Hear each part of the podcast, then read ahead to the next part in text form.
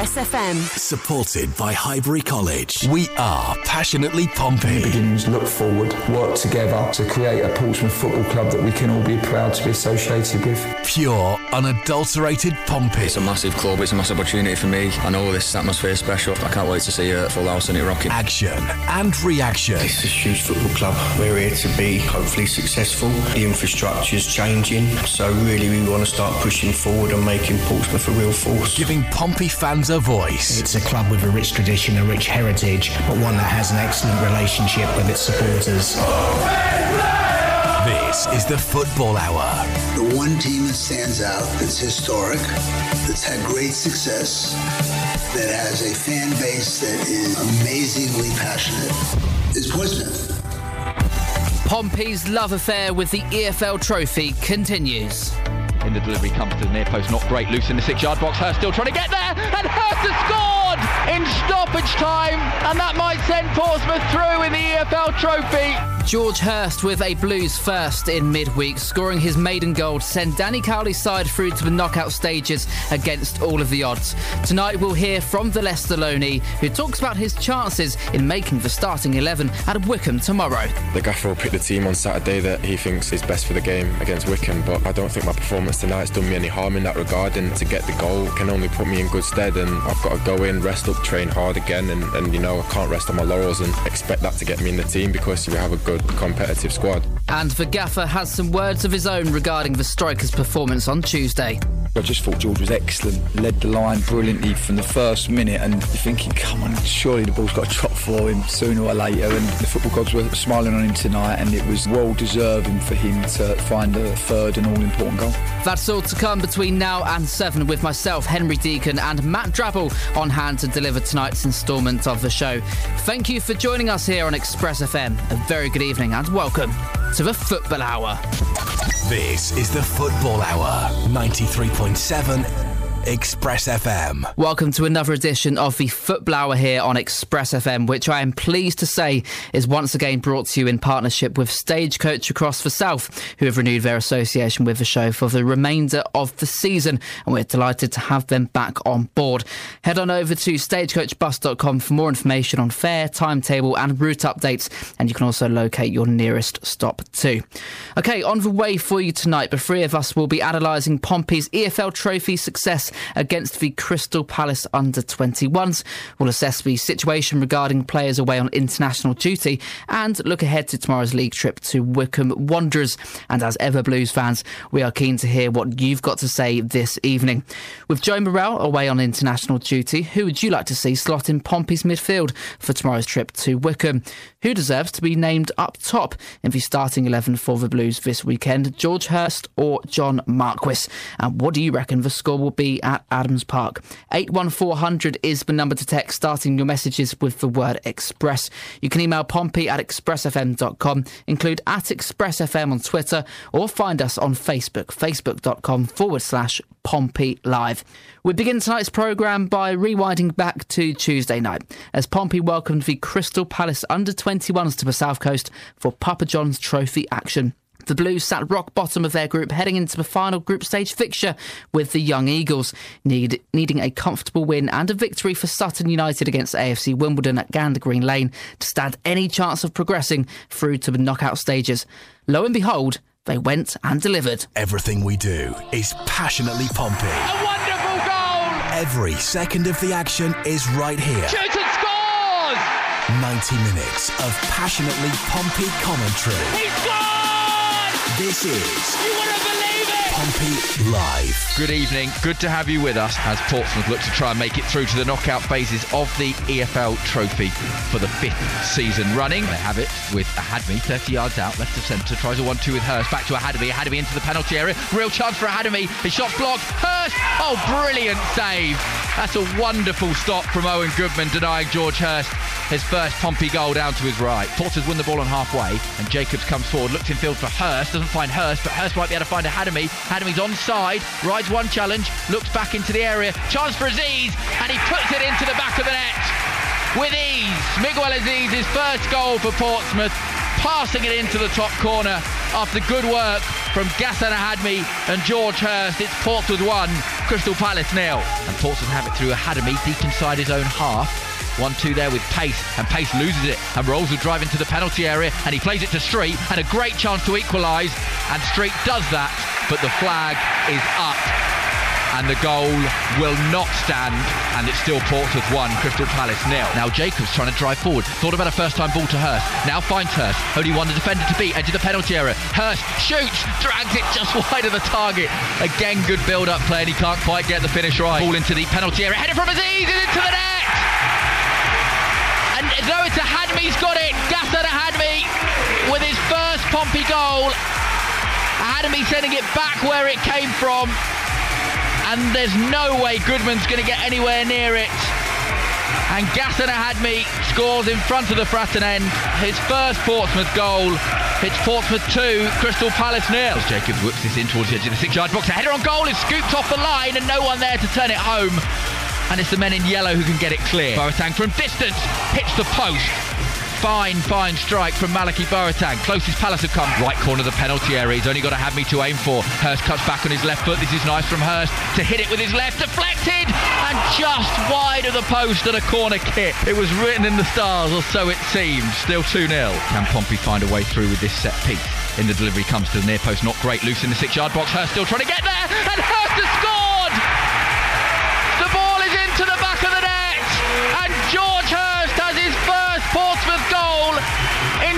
stoppage time, and that might send Portsmouth through in the EFL Trophy.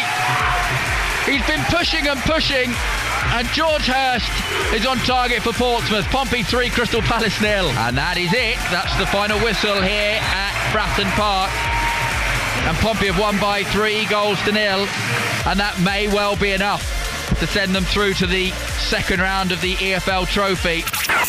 Every second of the action is right here. This is 93.7 Express FM. Pompey Live. The highlights there from Tuesday night as Pompey dispatched the Crystal Palace under 21s by three goals to nil at Fratton Park. Let's take a look at some of the other results from the midweek action in the EFL Trophy. There's plenty to get through. We're not going to read all of them, but we'll read out some of the uh, notable and more interesting ones. Uh, Exeter City on Wednesday night, they played out a 5 3 victory over Bristol Rovers at St James's Park. Uh, Crewe Alexandra, they beat uh, Wolverhampton Wanderers under 21s by three goals to nil. Leyton Orient, they topped their group with a 1 0 win over Charlton. Port Vale in northern section, they beat Liverpool under 21s by five goals to nil. Sheffield Wednesday defeating Pompey's second round FA Cup opponents Harrogate Town by four goals to nil. And elsewhere uh, in Pompey's group, Sutton United, they were 1 0 victors over AFC Wimbledon. Pompey with a 3 0 victory that was exactly the kind of scenario they would be hoping for in order to progress to the knockout stages. Against all of the odds before kick-off, Pompey were looking likely to bow out of the competition at the first hurdle. They have made it through to the next round of the competition. And joining me this evening to talk about that result, to preview tomorrow's trip to Wycombe Wanderers a little later in the show, delighted to say Henry Deacon is here in the studio with us. Henry, Great to have you with us, mate. Yeah, great to, to be here as well, Jake. Uh, I think there's only one thing I have to say. Why have you put Henners in the corner? because we, have got Matt Drabble here with us this evening, and I, I do apologise. He takes a little bit of uh, priority. He is our guest for t- for tonight's show. You are a regular here in the studio, so we've had to put you on the other one. But Matt Drabble, Great to have you on board. Thank you for having me, Jake. I feel like it's that time of year as we approach Christmas where football is really dominating everyone's headspace right now. It's starting to be Tuesday, Saturday, those fixtures are piling up. So delighted to be on to talk about football as we approach the hectic Christmas schedule. Mm. Uh, big shout out as well to Mansfield Town beating Newcastle under 21s by six goals to three. Quite an interesting game at Field Mill there. And regarding tomorrow's opponents, they lost 5 0 to Burton Albion uh, in the EFL Trophy on Tuesday night. So they go into tomorrow's game. Uh, four games without a victory and off the back of a quite a hefty defeat in the trophy. But uh, that, that's not important to us, Henry. What is important is that Pompey, before kick-off, needed a victory.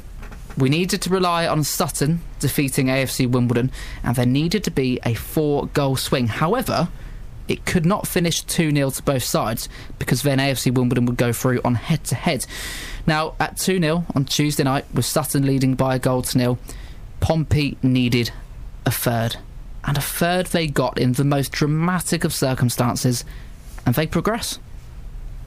Indeed, and I think we, we mentioned it on, on, Tuesday night. The EFL Trophy is one of those competitions that, if you do really well, it gives you that kind of confidence boost that you didn't think that you'd need, but you actually get. Um, it's one of those competitions if if you go out early, you just put it to a side and it's not season defining. But if you win in these competitions, it builds up this bit of momentum which you can't get from elsewhere. So, you know, good victory, you know, a couple of victories in the Cups in the next stage of the competitions, slowly building momentum up. Tough game tomorrow, but you're into the next round. I think the draw's taking place right before kick-off tomorrow as well, which I, I, don't know what, pro- I think it might be on Soccer Saturday or something like that. But, um, you know, they'll know the draw before kick-off and obviously they'll focus on that when the time comes. But, you know, it's an opportunity opportunity as well for the fringe players. It gives them one more game. Factor that in with the Hampshire Senior Cup as well. So you know, it's opportunities for, for players to tick over, get matches, get minutes, and that's the, the main reason that, that these teams play in the competition. Mm. Uh, we've got a text in from Roger uh, back in Gosport. He says, "Good evening, Jake. I was well impressed with the two youngsters on Tuesday evening. I'd like to uh, play the two scorers tomorrow as well, as they were on target in midweek. The Blues beat Wycombe before, so why not again on Saturday, going for a 3-1 win to Pompey. Keep the faith, Roger, back in Gosport. Roger, great to hear from you uh, once again, my friend. Uh, yeah, let's take a look at the, the second round draw then, Matt. Henry rightfully alluded to there takes place tomorrow at 2 pm, right as we go on, he- go on air here on Pompey Live uh, for the visit to, to Wycombe Wanderers. Pompey, they will play either Exeter, Swindon, Leyton Orient, or Cambridge away in the next stage of the competition due to finishing second in the group. So both the northern and the southern section have both been split in half. So there are essentially now four regions um, to, to, choose from. So Pompey will go to either one of those four teams. And Matt, written in the stars, Leyton Orient away, Kenny Jackett. It, w- it would be interesting, wouldn't it? It would be certainly very interesting. I think the first thing of note with that uh, that second round draw is the lack of youth teams or academy teams. I think that would be something that Danny Cowley is incredibly happy about because if you do want to give chances to fringe players, you want them to test themselves against players that are playing in a similar league or at a similar level. Um, but it would be funny to go play Kenny Jackett in the in the trophy that arguably he had his greatest success in as a Portsmouth manager. That was his most successful avenue, two finals, one of which he won. So I think it's uh, it, it is certainly a, a, game that Portsmouth fans will have their eyes on. Yeah. Okay, we'll come back to you guys uh, again in just a few moments' time. We'll come back to be text, tweets, and emails as well in just a few minutes. But first, we're going to hear the post-match reaction of uh, goal scorer and uh, essentially match winner on Tuesday night, George Hirst. He spoke to Ollie Marsh on the touchline at Fratton Park. Well, George, congratulations. How does it feel to be the match winner tonight? Um, you know, I don't like to put myself down as the match winner. Like I said, I think all the boys to a man were excellent tonight, and just so happened that I was able to nick the goal in the, in the last minute that ultimately saw us through to the next round. So yeah, delighted. You know, weight off my shoulders and the day to get that first goal. And like I said, all the boys deserved it to a man. Even the the young boys coming in making their debuts, I thought I thought they were all excellent. And I think ultimately you come to a place like Fratton Park, and that's the level that we set. You know, that's the standard we need to keep now. And you know, if the fans enjoyed it, hopefully, and, and hopefully we can give them plenty more moments like that. You had a few nearly moments during yeah. the game. Did you feel at some points that it just wasn't going to fall your way tonight? No, I thought you can't ever think that. It's, my dad would kill me if, if I admitted to that. You know, it's life of a striker. On another day, the first one goes in. Today, it just so happens to be the last one. Ultimately, I come off the pitch in. To me, it doesn't really matter. You know, got the goal, and and hopefully that's the start of something now for me. So hopefully, I can kick on now and hopefully get a few more. How aware were you of what was going on in the AFC Wimbledon Sutton game, which of course had an impact on whether you went through tonight? Yeah we were aware, you know, we had probably 15, 20 minutes left and 2 0 up. And, you know, the gaffer was communicating to us on the side that if we could nick another goal, then hopefully that should have been enough to send us through. And, you know, I had a couple of chances after that and I thought, you know, maybe it's going to be me that, that doesn't get us through. And um, But like I say, come the last minute, get the goal. And we were aware, we kept pushing. And then at 3 0, it was just about seeing the game out with a couple of minutes left, which I think we did very well. How would you sum up that feeling? Was it relief? I know you said it, it felt like a weight off your shoulders. Had it been playing on your mind a little bit? not playing on my mind, but I think the longer it goes on, you start trying too hard, and, and, and I think that's what I've, I've, been guilty of in the past few weeks. You know, trying too hard to impress people and, and too hard to find that goal. And for me, I know I can do it, and it was about proving myself right rather than proving people wrong tonight and I came off that pitch happy with how I played. Hopefully, everyone else in the stadium was as well, and, and, to get the goal just topped it off nicely, really, for me. So, yeah, you could say there was a little feeling of relief to finally get that first goal. But life of a striker, sometimes it comes and sometimes it doesn't. But if you keep knocking at the door and you keep buying a ticket, one day you'll win the raffle. And do you feel it puts you in a good position for staking a claim to start on Saturday? I mean, you know, the gaffer will pick the team on Saturday that he thinks is best for the game against Wycombe, but, you know, I don't think my performance tonight's done me any harm in that regard, and, and to get the goal can only put me in good stead. And, you know, I've got to go in, rest up tomorrow, go in Thursday, Friday, train hard again, and, and you know, I can't rest on my laurels and expect that to get me in the team because, like I say, we have a good competitive squad. And if I do get my chance, I hopefully I can go out and put another performance like that on and get another goal. So, you know, we'll wait to find out the team at the weekend, and if I'm in the team, then hopefully the Pompey fans can expect something like what they saw tonight.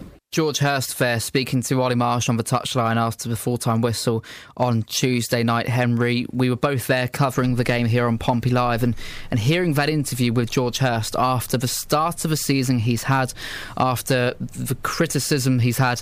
Admittedly, you know, here on the show, we, we've doubted him, social media, he, you know, he's come under that quite a lot but he finally got that kind of performance, not just for goal, but finally got that performance that he's been waiting for for such a long time. And full credit to him because that was that was that was quite the showing in midweek. Quite an influential player, actually.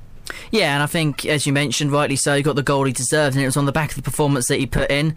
You know, these competitions are designated for these players that haven't had first team minutes or on the fringes of that starting 11 to go and stake their claim. And he hasn't done himself any detriment in that fact. He's given himself the best opportunity to start. Whether he starts tomorrow, possibly, maybe not, uh, maybe a little bit too soon. But obviously, you know, there's a lot of fixtures coming up in a short space of time. The squad's going to be needed. So if these players are in form, they can give themselves selection dilemmas for for Danny Cowley. Then they, they, they're going to get their chance at some point along the line. So you know, he's done himself no detriment. Played very well on Tuesday um, against the Crystal Palace under 21 side, who I thought Pompey dominated from start to finish. So I think that was the kind of game that helped as well. You know, there was a lot of possession. You know, a lot of opportunities were made. Um, but yeah, he, he, played very well Tuesday, and he's, he's given himself uh, or allowed the manager to, to have a little look at him in, in terms of selection. Mm. Certainly uh, a selection headache for tomorrow uh, for uh, Wycombe, Matt.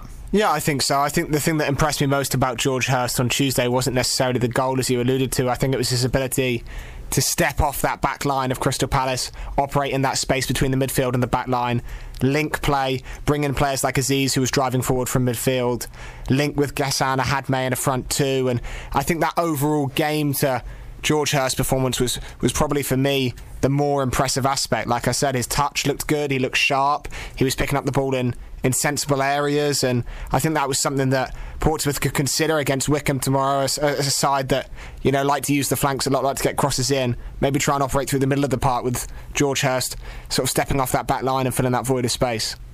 Matt, thank you. Henry, thank you. Thank you to all who uh, got in touch on the social media channels from back home too. We've got plenty to read out between now and seven o'clock. But we're going to head to a very quick break here on the Football Hour. And when we return, we'll be hearing the post-match thoughts of uh, head coach Danny Cowley, who enjoyed Tuesday's victory more than any so far this season and just wants to see his side win all the time. Winning is a habit, and we're trying to create a winning culture. So the next game is always the most important game, and uh, that's always the focus. I could play my eight-year-old at Tiddlywinks, and I'd want to win. That is how we have to be, and yeah, I'm really pleased. It was actually one of my favourite nights at Fratton Park, and you know, it's not about the competition; it's just about us performing to our best. I don't know about you, but I really want to see Danny Cowley having a game of Tiddlywinks. Join myself, Henry, and Matt in just a few moments' time for the continuation of tonight's show. Stick around for the Football Hour. This is the Football Hour, 93.7 Express FM. Welcome back to the Football Hour here on Express FM, brought to you this season by Stagecoach across the South. Download the app now from either the Apple app or Google Play Store, and you can plan your next journey. Get to and from the north and southern points of the city without a fuss, seven days a week. Okay, an email here from Dave Byrne who says, uh, Hi Jake, hi all. At least we have a positive result and performance to talk about. A youthful, a youthful side, sorry, against a Premier League under 21 team, and eight changes from our first team that started the last game against the non league side.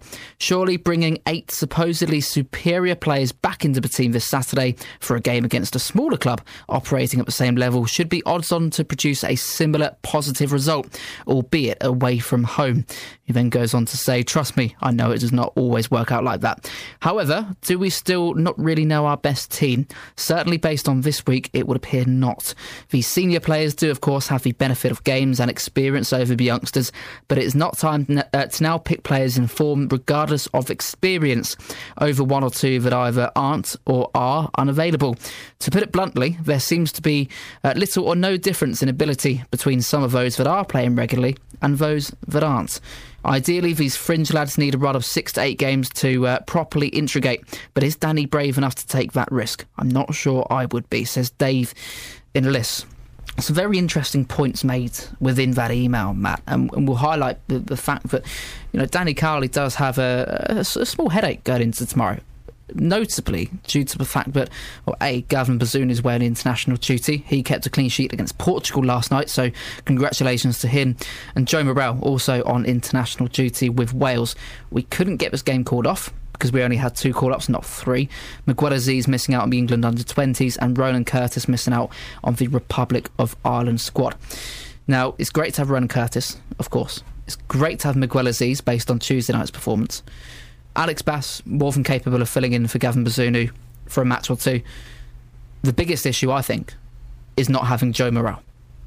Yeah, I, would I would tend to agree that Morrell's really been at the ticking heart of that Portsmouth midfield um, since he's had a consistent run of games. But like you said, there's nothing to, to suggest that Azeez cannot fill in that midfield role uh, along with someone else, and, and he can you know he can play that part, and that's something he did with great effect on Tuesday. And something, from what we understand, that he's done for really his whole career through the Arsenal Academy and certainly with the England under 20 and, and under 21 teams as well. So maybe it is the absence of a of a senior player next to him who's going to try and dominate the same spaces as him that will allow him to thrive. You know, he didn't play with a Morrell or with a Tunnicliffe in the week. He played with Thompson, who's more of a holding midfielder that's going to sit and sort of hold that position to allow Azeez to express himself a little bit. So maybe Azeez, who I guess can play really is that true six or, or as an eight or, or maybe even a ten can look to get more advanced uh, against Wycombe and maybe even link with George Hirst again, who, who might come into the lineup himself. Mm.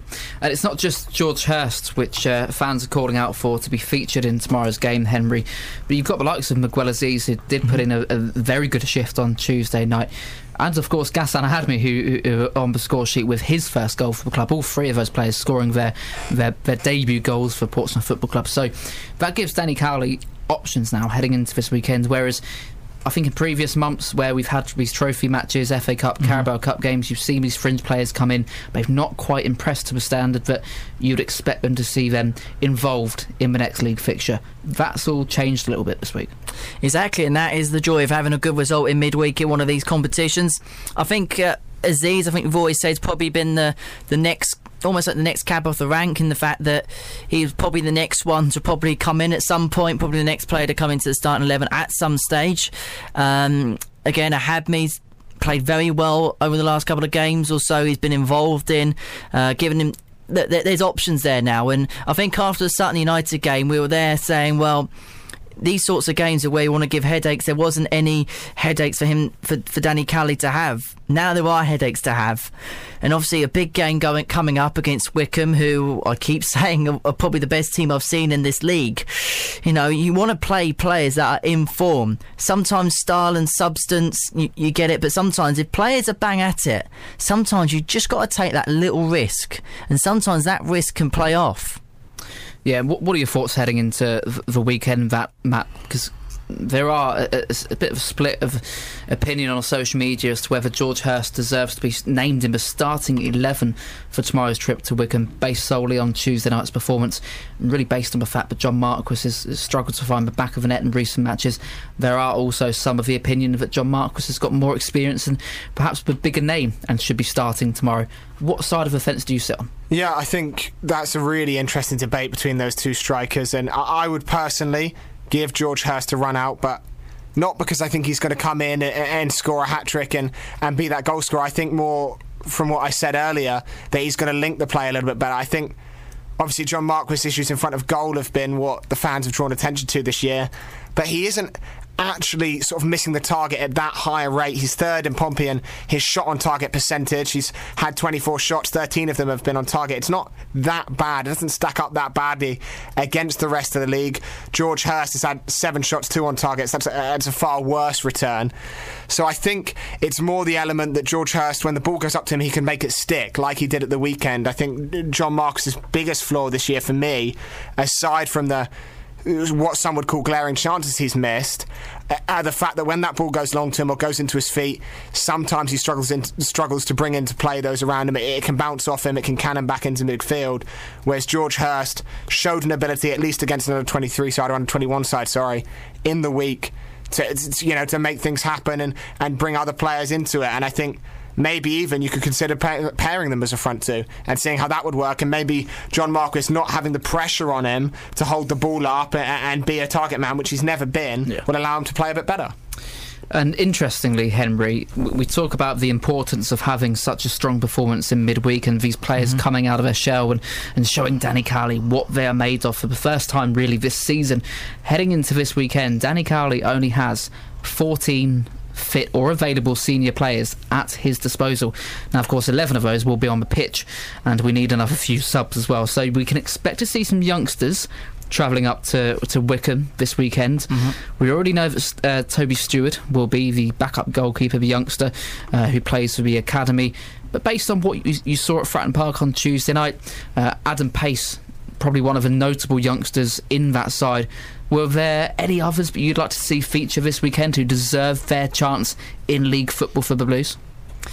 Um, potentially Stuart White. I thought he played very well on Tuesday, but I think the reality as well is going to be as good as it is to get involved in these EFL Trophy games as a young player. You know, it's a great experience.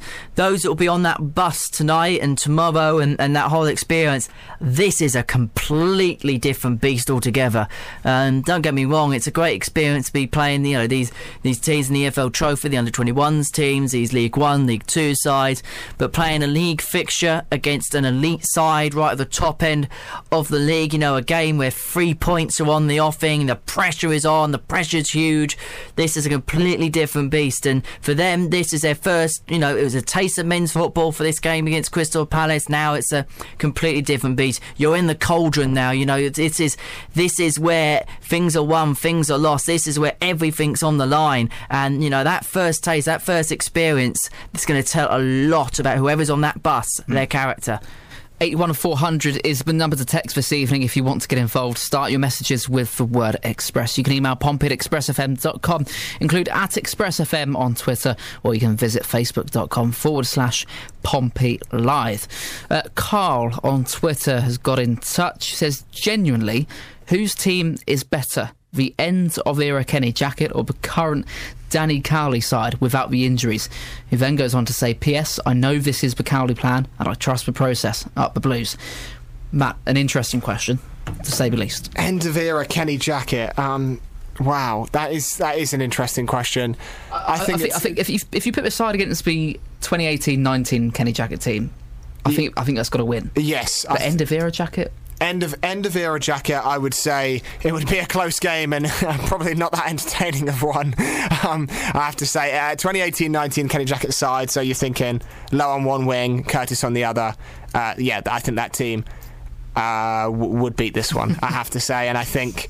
Um, but you have to understand that team was built over a, over a period of time, uh, probably longer than Cowley. Well, definitely longer than Cowley's had to build this side. And, and some of those players, you know, Ronan Curtis at the time was discovered from League of Ireland. Jamal Lowe was from the seventh tier of English football, Hampton and Richmond Borough. So it, it's not like that's a, a, signal that Pompey spent millions on that team and threw loads of money to build some sort of League One super team. Those players were gems that were good finds, and, incredible, you know, success in recruiting. It wasn't necessarily that that team was was a better strategic sort of financial uh, exploit for Portsmouth. Okay, Matt Henry, thank you both very much. We're also going to take a few moments away now to hear from Blues head coach Danny Cowley. He also caught up with Ollie Marsh on Tuesday night and was first asked for his assessment of the game. Yeah, I thought it was a great game. I was so pleased for the young players. I thought they acquitted themselves brilliantly. Really delighted with the, the senior players as well. I thought supported the young players ever so well, and it was just a really positive night for the football club.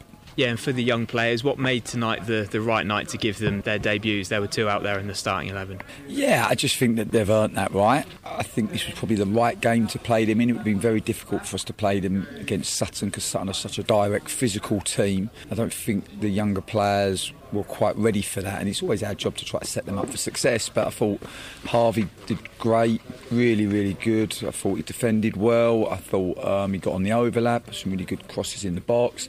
Adam Pace played with such an intelligence. remember, he's just a first year scholar, so you know maybe three months ago he's still at school. So no, but he played with a real intelligence, picked up loads of second balls, and just did the basics brilliantly well. And Harry Jewett's White, I thought, come on and played like a 25 year old, just played with a real experience. I thought he used the ball well, thought positionally, both in possession and, and against possession, he, he did great. And um, you know, you have to remember young Miguel, he's not much older either. So for them to play in the middle of midfield together was good to see, and it was um, a really, really positive performance. Yeah, for those three goal scorers, including Miguel, how much did they need those goals tonight? I think so. You know, Miggs is not short of confidence anyway, but he was it was great for him to score.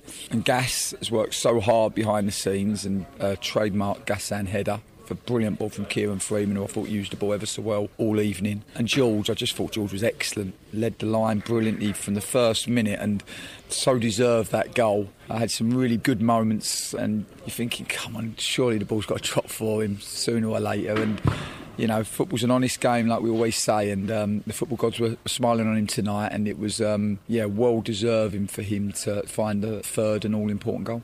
Of course, it must mean that you feel a, lot of your senior players out there really stated their case to be in the starting 11 for Saturday. Absolutely, this is what we want. You want competition for places, and probably after the Sutton game, the level of performance wasn't quite there, and we knew that that would hurt the first team because the competition for places drives the standards. And, and tonight we saw the players really step up, and yeah, that can only be positive for the whole squad. And we're pleased to win, and we're pleased to go through. We knew what we had to do. I didn't tell the younger ones because I knew that they would be anxious, and I didn't want them to have to focus on too much. So it was just for them to focus on their performance. But the senior boys knew what we needed to do, and knew we needed to find three goals minimum. And I think yeah, eventually we scored six in the group, which means that we went through on goals scored. Yeah, that's how we right. that's, that's, how we planned it. But um, but no, it, it's um, it's good when a plan comes together for sure. And for the competition, you always say the next game is your most important one. What, what can you get out of this competition going forward now? Oh, it's great now because now we get another game. We get into the knockout stages and we have a chance to progress. And, you know, winning is a habit and we're trying to create a winning culture. So the next game is always the most important game and uh, that's always the focus. For us, you know, I could play my eight year old at Tiddlywinks and I'd want to win. And, that's, and that, that is how we have to be. And we were disappointed on Saturday because we didn't think we played with the energy or enthusiasm from maybe 60 minutes onwards, and that really, really frustrated me. And today we saw that, and we saw the passion, and these are prerequisites if you want to perform at your best. And um, yeah, I'm really pleased. It was actually one of one of my favourite nights at Fratton Park, and you know, it's not about the competition. It's, it's just about us performing to our best and playing with real positivity, and, and we did that tonight, and I'm, I'm really pleased for the players. Danny Cowley there with his uh, post match reaction uh, from Tuesday night's 3 0 victory over the Crystal Palace under 21s there. And Henry, Danny likes to talk about the energy, the enthusiasm, the commitment that he wants to see from his side, regardless of a result. He wants to see uh, a team put in 110% effort into every single one of their matches. And within that interview, he mentions the fact that a lot of his senior players stood up to the challenge on Tuesday night and, and helped to bring those youngsters into the game. Something, as referenced earlier, we haven't seen too much of in the trophy this season.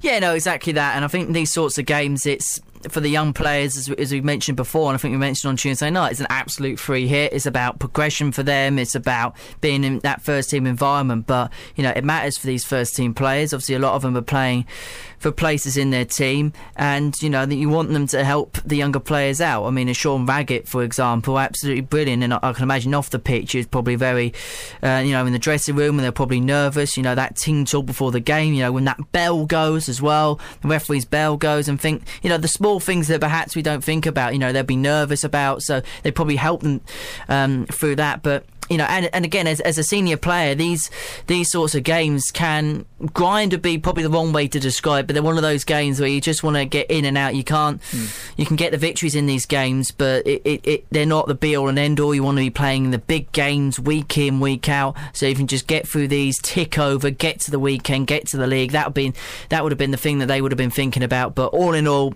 positive night on Tuesday. Yeah, positive. We mentioned Adam Pace earlier in the show, uh, Matt, but also for Harvey Hughes starting the game on Tuesday night looked relatively comfortable as well, despite the fact that was his debut coming up against a very strong Crystal Palace under 21 side. And of course, you got Harry Jewett White and uh, Izzy Cabba coming off the bench as well. We're going to look ahead to tomorrow's game in a little bit more detail after the break, but in terms of what we mentioned earlier about the 14 fit and available senior players, out of the group of youngsters we saw in midweek, who do you expect to see travel to Adams Park this weekend? Yeah, I, would agree with Danny Cowley. I think Pace had a good game and, and held up his right flank pretty well and also helped Freeman out defensively. Hughes, like you said, w- w- was pretty solid, but he had an experienced player in front of him in Jacobs um, and, and, was playing in a back line with all experienced players. He probably had a, a voice in his ear the whole game, which some of the other players maybe didn't have the luxury of having. But Pace is one I'd, uh, I'd pick out, and uh, and Alfie Bridgman, I think, is a player would like to see a little bit more of. Um, um, but uh, you know, someone that you always hear good things coming out of the academy. So uh, I think you know, if I had to pick someone, it would be Pace. But I, I don't think any of the lads did any themselves any discredit on the week. And a quick reminder as we head into this uh, last part of the show and uh, preview tomorrow's trip to Wycombe Wanderers that Pompey will play either Exeter City, Swindon Town, Leyton Orient, or Cambridge United in the rounds of 32 of the EFL Trophy. That draw is being made at around about 2 o'clock tomorrow afternoon. We'll have the results of that here on Pompey Live. Of course, the tie will be played away from home due to the Blues finishing second in their group. Okay, stick with us here on Express FM. I'll be welcoming the lads back very shortly for the final part of tonight's show. We'll be taking a closer look at Pompey's next challenge. Wycombe Wanderers, don't go anywhere. This is the Football Hour, 93.7 Express FM. Welcome back for the final time this evening to be Football Hour here on Express FM, sponsored this season by Stagecoach across the south. Need to get in and around the city without a fuss? Then hop on a Stagecoach bus and visit stagecoachbus.com for more information on fares and timetables, as well as an update on COVID regulations too. Okay, still to come between now and 7 o'clock. Myself, Henry, and Matt will be taking a closer look at tomorrow's opponents, Wycombe Wanderers, and we'll start to come on to the expected expected team lineup and what we expect to see from the Blues during the 90 minutes at Adams Park. And don't forget, Pompey fans, we want to keep hearing from you back home as well. You have just over 15 minutes to get your final messages into the panel. You can text your name and message starting with the word express to 81400. Email pompey at expressfm.com. Include at expressfm if you're on Twitter, or you can find us over at facebook.com forward slash Pompey Live. This is the part of the show where we really want to hear your score predictions. How do you think the Blues will fare against Wycombe Wanderers this weekend?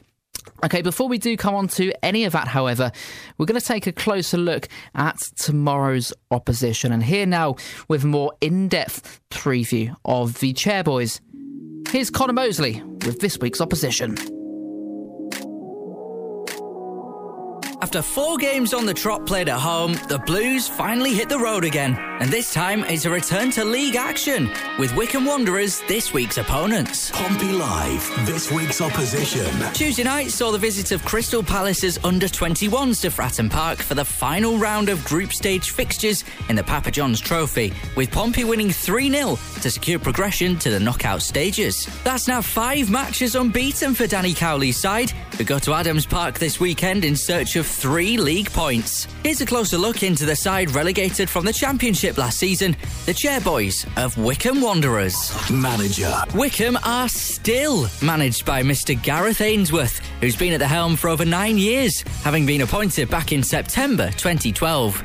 The 48 year old took over from Gary Waddock on an initial caretaker deal, before too long making that a permanent stay. At the time of his appointment, the Chairboys were in the League Two relegation zone. Ainsworth has kept the club in the Football League, got it promoted to League One, and against all odds and expectations, even the Championship in 2020. Overall, his managerial statistics show 187 wins, 120 draws, and 172 defeats from a whopping 479 games in charge. One to watch. Football League legend Adebayo Akinfenwa is always one that needs to have his eyes kept on him during these meetings. The striker, who's featured over 200 times for Wycombe since signing from Wimbledon in 2016, has been playing professionally since 2001, starting his career in Lithuania with the FK Atlantas. In England, the now 39 year old has represented the likes of Boston United, Leyton Orient, Millwall, Gillingham, and Northampton Town,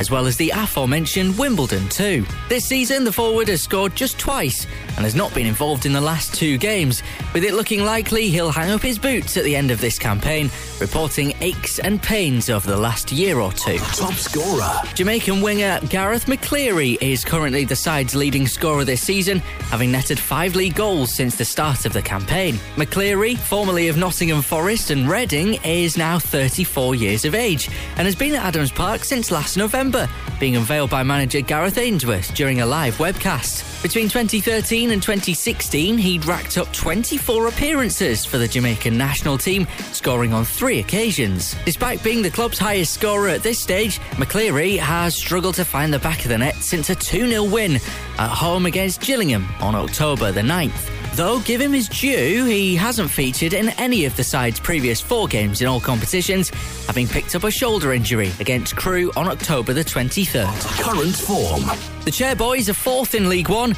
and just two points off the automatic places, though have failed to secure a win in any of their previous four matches in all competitions. After beating Crewe by two goals to one on October the 23rd, Wycombe played out a 3 all draw at Fleetwood and a 4 1 defeat at home to Ipswich in the league before taking Hartlepool United to a replay in the FA Cup and being on the wrong end of a 5 0 loss at home to Burton Albion in the Papa John's Trophy on Tuesday night. The last time Pompey played this side, they won 2 0 at Fratton Park.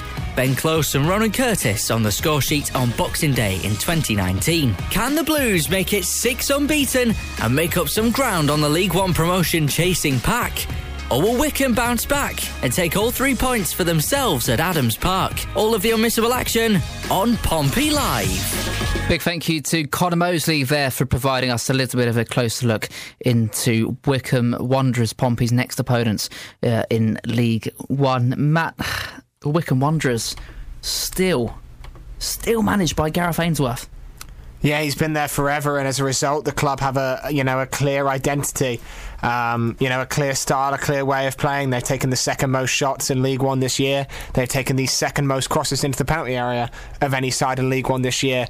They're not necessarily going to fancy about and try and pass it into the back of the net. They're going to shoot when the chance opens up, and they're going to lump the ball in the box when they get it out wide. Joe Jacobson, the defender who I'm sure we're all familiar with, has put in 120 crosses on his own so far this season. That's almost as many as some clubs in League One. So he's always going to be a danger man when Pompey play Wycombe. Expect that delivery to come in from the wing. And with those deliveries coming in for the wing, there's only one man who'll be able to deal with all of that constant pressure with balls coming in, flying into the box, Henry, and that is none other than our very own Sean Raggett, who, by the way, earlier today, if you've missed it on social media, the official Emirates FA Cup Twitter page has held a, a poll or a series of polls throughout the day to try and build the fans' favourite and the fans' greatest FA Cup five-a-side team. And the result is, is pretty good. It's managed by Sir Alex Ferguson, without a doubt. In goal, you've got Petr you've got Patrick Vieira, alongside Steven Gerrard, with Thierry Henry up top. And at the back for this uh, FA Cup greatest ever five-a-side team, you've got Sean Raggett. Never in doubt, Jake. I think it's deserved. Never in doubt. Sean Raggett's never lost an FA Cup final, so I think that's certainly a statistic that plays in his favour when, when these things are considered. Well, I mean, He never lost a FA Cup game at Wembley either. No, granted. No, that that is true. But heading into tomorrow's game, referencing what Matt, Matt, Matt was saying just then about Joe Jacobson, the deliveries coming into the box, Wycombe are kind of the kind of team that do like to pose an aerial threat. Sean Mhm. Raggett's definitely got his work cut out for him. Despite the fact that he is, you know, the greatest centre back in FA Cup history. Exactly. So it should be an easy day for him. I don't know why we're worrying or concerned. We should all be relaxed. Uh, um, in, in all seriousness, no, they are a very um, direct team. I saw a couple of glimpses of them in the summer. I did some commentary um, for our equivalents up in Wycombe, and yeah, they're still very direct. They they want to get the balls in the box as quickly as possible, but it seems like they're, they're putting the ball down on the floor a little bit more and playing a little bit more on the deck. But you know exactly what you're going to get from them. They're, they're probably one of those teams that you you go into your Thursday meeting and you know exactly what they're going to do, what what formation they're going to play, what they're going to do. Balls in the box. You have your your big bodies back, get everything away, and try and get that goal. Especially when you're away from home, when you've got a team that's just bombarding you in the penalty area. Mm. Just get the balls away, and if you can get one on the counter attack, win one 0 Scrappy, scruffy. You don't care how away from home. That that'll be the game plan. Dave Byrne from Liss has got back in touch with the show this evening. He says, Let's be brave tomorrow. Go with Bass, Romeo, Raggett, Ogilvie, and Brown, with Hackett, Thompson, Azeez, Curtis, Harness, and Hirst up top, with the subs as Toby Steward, Kieran Freeman, Liam Vincent, or Paul Downing. With uh, Williams, Jacobs, Ahadme, and Marquis making up the subs bench, and yeah, you've, you've, you've got to re- remember Liam Vincent as well, Matt. Someone we haven't actually seen at all this season, so we can't really comment on what we expect to see from him as a player. But we know that he was lined up to play on Tuesday night. That didn't happen for one reason or another. I'm sure we'll find out from Danny Cowley, depending on whether he's named with him a starting eleven tomorrow or not. But Liam Vincent, he, he's there, he's fit, he's been training, he's an option. Yeah, Liam Vincent, I believe, struggling with a shin injury. Uh, it was reported he, he returned to full training this Monday, so I think Tuesday just came a, a too game quick, too, soon yeah. for Liam. But yeah, certainly a player we could be, uh, you know, see at the weekend. Obviously, it'll be tough for him to come back against a experienced team like Wycombe Wanderers with no games under his belt this season. But you don't buy someone not to use them, and he, he can cause a problem. He's a young lad, but uh, you know he was brought by Danny Cowley for a reason, slot in that back line, and uh, uh, you know add some add some solidity to it. He's a big lad. He's a strong player, so maybe.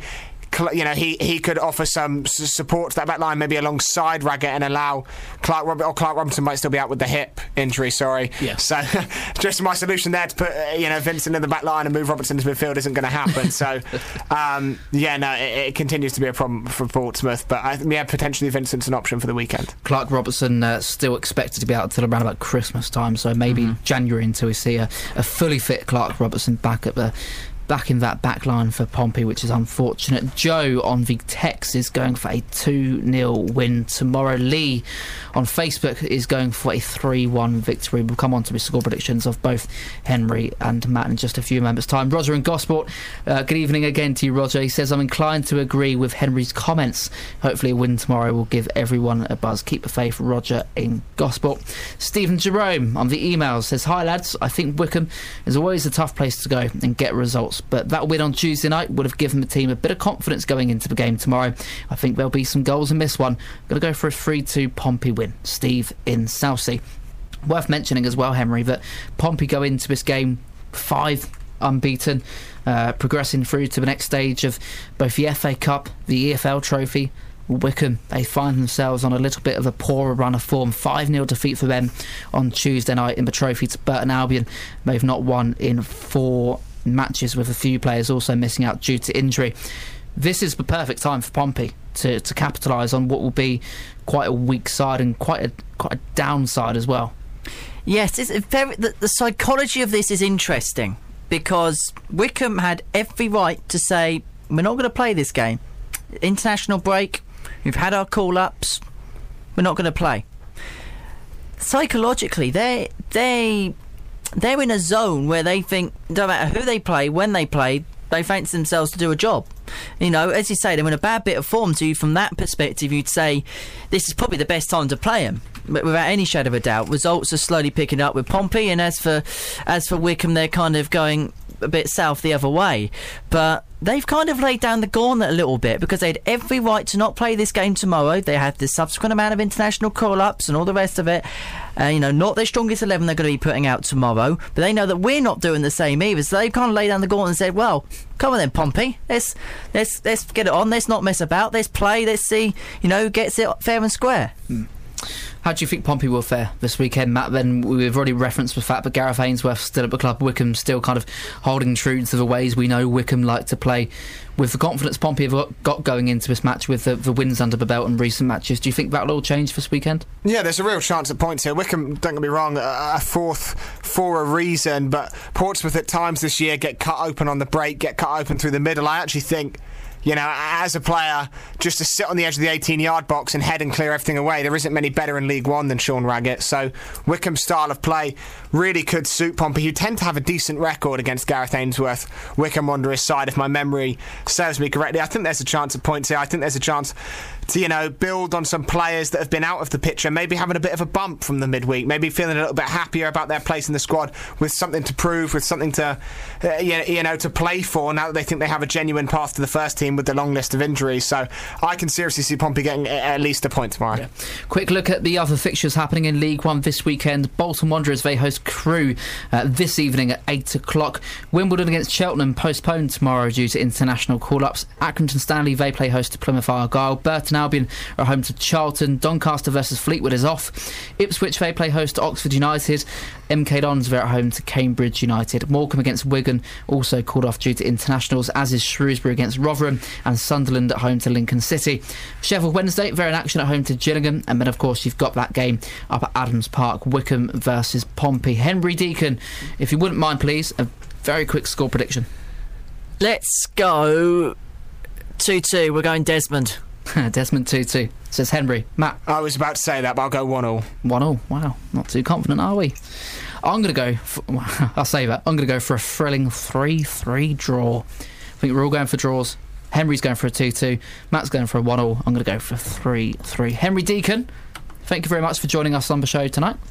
Indeed, I look forward to our little road trip tomorrow. We do have a road trip tomorrow. You are joining me on Pompey Live for Pompey's trip to Wycombe Wanderers. I will see you bright and early in the morning. Matt, great to have you on the show, my friends. Appreciate that. And Pompey fans, make sure you listen in to Express FM's coverage and then head over to the Draper Tool Stadium and go watch a local non-league club in Hamilton Waterlooville. And who are they playing? They're playing Maidstone tomorrow. Maidstone. So big game. Big game. big club in that league. Will you be there? Uh, I will not be, Henry. Thank you for dropping me in it here. Uh, Henry Deacon, Matt Drabble, thank you both ever so much for joining me on the show this evening. Okay, you've just heard myself and Henry uh, will be live reporting from Adams Park for Pompey's next League One challenge. The Blues take on Wycombe Wanderers away from home, having gone the last five matches unbeaten in all competitions. And you can join us for all of the unmissable action right here on Express FM from 2. Everything we do is passionately Pompey. Portsmouth have found a way yet again. This is You wouldn't believe it. Pompey Live. Pompey did the impossible and progressed to the next stage of the EFL Trophy on Tuesday night. Coming up next for the Blues, a return to the league. Join us for all of the unmissable action this Saturday from 2. It's Wycombe versus Pompey, and we'll have all of the action right here on Pompey Live. Pompey Live on Express FM with Aquacars. Once again, a big thank you to both Henry Deacon and Matt Drabble for joining me on the Football Hour this evening. Henry will be joining me live from Adams Park tomorrow for Pompey's trip to Wycombe Wanderers. Match day number 17 of this League One season for the Blues. Catch all of the unmissable action right here on Pompey Live and Express FM from 2 o'clock. Connor Mosley is up next after the news at 7 with Express floor fillers through until 11 o'clock this evening when we've got nothing but just great floor fillers all night long through to the early hours of tomorrow morning. You can catch tonight's show uh, again here on Express FM at 4am Saturday morning. If you're up and about, you can listen back to tonight's preview of Pompey's trip to Wycombe Wanderers between 4 and 5 tomorrow morning. Ian McGuinness is back from 8 through to 11 with musical features, local events, and of course sport, travel, and weather updates to start your weekend off correctly. Lily Park is here between 11 and 2 o'clock with your guilty pleasures, a tiny quiz about the week's news, and of course, just great songs all afternoon long. And then, of course, it is the return of Pompey Live, myself and Henry, live from Adams Park to see if Pompey can make it six unbeaten in all, competitions and close the gap to those at the top end of the table. A win would do very nicely. Do join us tomorrow afternoon from 2. Have a great weekend, Pompey fans, and stay safe out there. Play up, Pompey, and good night.